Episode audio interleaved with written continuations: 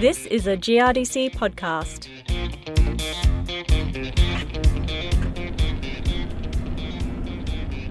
Snails, especially those small conical snails. The WA farmers who have to contend with them, those farmers who are in higher rainfall areas, well, they are more than a nuisance. There are a number of different ways, of course, that farmers control snails through the year, but now there's something new on the horizon, a new grain cleaning method. And I'm on my way to see Nathan Dovey, the R&D coordinator with Stirlings to Coast Farmers. Nathan's meeting me about an hour outside Albany. Now, why this new grain cleaning method is so important is new receival standards that growers will have to deliver into from this harvest, the 2019 20 harvest. So we'll catch up with Nathan in a moment and find out what's going on there.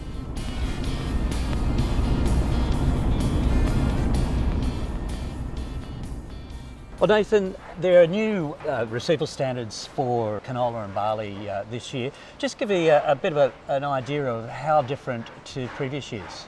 Yeah, well, in barley, malt barley, Yeah. it's actually going to be zero snails per half a hectolitre sample. What about canola? Canola, the top grades of CAN 1 and CAG 1 are going to have one snail per half a hectolitre weight, and the canola S stack is going to have up to 10, and then anything above 10 is not going to be deliverable to our grain handler this year. How does that differ from last year? Uh, so last year locally we had a had a trial where yeah to go into the top grade you could have up to 10 snails per half hectolitre and then anything above 10 was okay to go in the CAN S stack. So whether you had 11 or whether you had 100 it was all went in the same stack. Mm-hmm. So that that's the big change that anything over 10 is now going to be undeliverable and the farmers are going to have to clean or use a snail roller or some or some other method.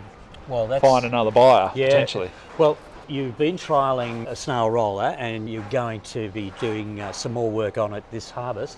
Let's go and have a look at it. You've got it here. It's not a big piece of machinery. It's a sort of, it almost looks like a, a built-in trailer, doesn't it? A, a car trailer. Yeah, no, it's very small, and I think anybody can actually have a look at it and pretty quickly understand how it works. Yeah, well, it's, it's obviously a PTO. Yeah, I mean, the main controls are the PTO, um, and then you control your flow onto the snail rollers. So the rollers themselves, there's two sets of two rollers, and in each set of two, one is sort of steel annealed sort of surface, and then the other roller has a rubber coating on the outside. Okay, can we have a look at that? Can I, I'll climb up here and have a look. Yeah, we can have a look in there. Okay, so it's basically just a hopper, isn't it? And, uh, and it goes down, the grain goes down through there. Yeah, and it's about the size of your average sort of sheep feeder for those listening yeah, along. no, absolutely, yeah. and then we can just control the amount of flow onto the rollers themselves. In terms of tonnes per hour, canola with this machine anywhere between 10 and 15 from what we can gather. And is that And- reasonable? I mean, in terms of Oh. harvest, you're doing it at harvest time. That's slow, absolutely. I mean, the, the big class 7, 8, 9 harvesters are doing about that per, per hour or Per- more yeah. or more. So Yeah. yeah, you're up. And if you have more than two headers again you've got another problem. So it is slow. Cereals are, are definitely a bit quicker, 25 to 30 tonne with this particular machine. So again, the modern headers are pulling off more than that per hour. So So, uh, in your trialling of it, let's get hop down. Uh, in your trialling, what are you looking at? You, you know it works for a start, but what are you trialling? Well, they're certainly using them in South Australia. Yes, we know it works, but we, it's about proving it to our local growers because they haven't seen this machine before. Some people are probably thinking this year that they're going to be able to clean it with their rotary cleaners, which they have been doing in, in the past, and to previous standards that's been enough. Or they've been, you know, getting commercial cleaners to do it. Same reason. But, you know, our mail is that even the commercial cleaners are going to struggle to meet those really stringent standards of one or less per half a hectolitre weight. And the rotary cleaners won't either, They'll definitely reduce numbers, absolutely, but but not to the strict not to one or zero. No, that's that's the way we understand at the moment. Whereas we think with this machine, given that we can actually crush the snails and then they disappear, they're basically absorbed into the grain, we will get 100% of them, or very, very close to it. When you look at farm machinery nowadays, it's gigantic uh, on the bigger farms. This looks so tiny. Yeah, that's right, and that probably gives you an indication of the, the capacity of this machine versus the rest of the harvest operation. It's certainly going to cause bottlenecks. So, So, it, does it have to be done at harvest time? No, I think, and, and one of the things we learnt from the farmers we visited on the Yorke Peninsula in South Australia is that they thought they got better results from the snail roller when they actually stored um, grain in grain bags for a period of time, whether it dried them out a little bit or I guess that's the hypothesis. But the trouble is, a lot of farmers, everyone wants to get paid as soon as possible, Yeah. so they want to deliver on the day they harvested it. Yeah. So, and you know, there's a risk associated with storing grain. So, Yeah. in WA, we're very lucky. We've got a great grain handling system. Most farmers want to get it into that system as quickly as possible, and then it's, I guess, it's seen as safe, which it Yeah. is. Yeah. So it it could cause bottlenecks. What's is there a way around that? Let's just get out of this wind a little bit, Nathan, if you don't mind. Is there a, a, solution to the bottleneck? Well, I guess this is part of the snail mitigation strategy, the roller. So, I mean, we know baiting works, but it's not 100%. So, baiting's going to be a part of it.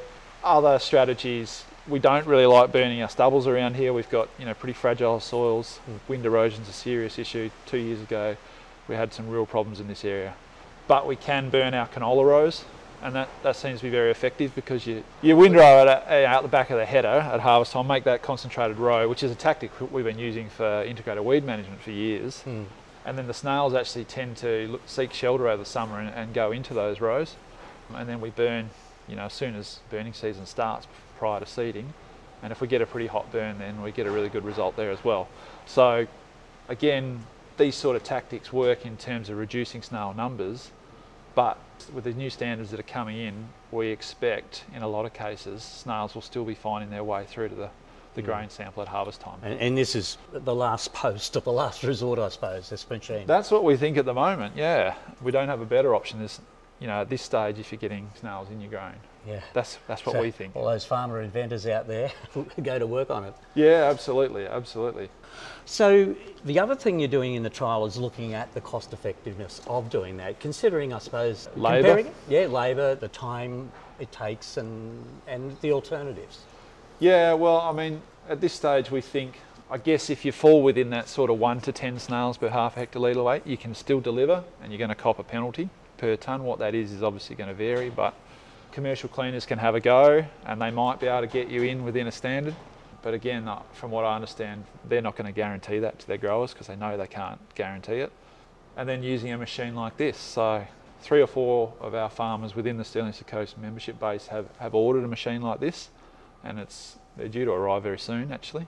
This machine our grower group owns, and we're going to, you know, that's going to be made available to our members to hire. But as we alluded to a minute ago, it's not super fast.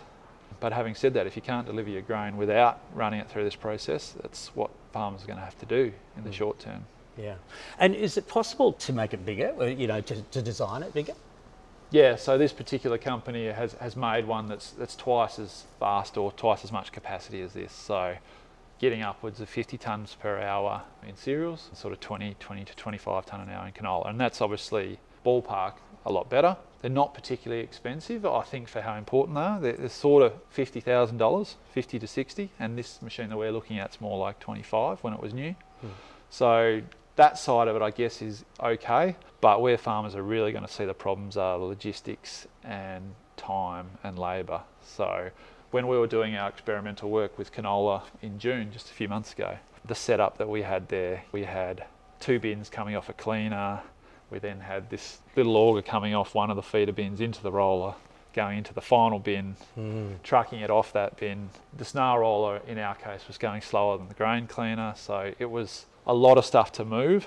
So the first thing we thought was, okay, farmer gets to a block of land or a farm, as they sort of tend to nowadays, it might be 1,000 hectares or 1,500 hectares, they're going to be very reluctant to move that setup because there's so much stuff. Yeah.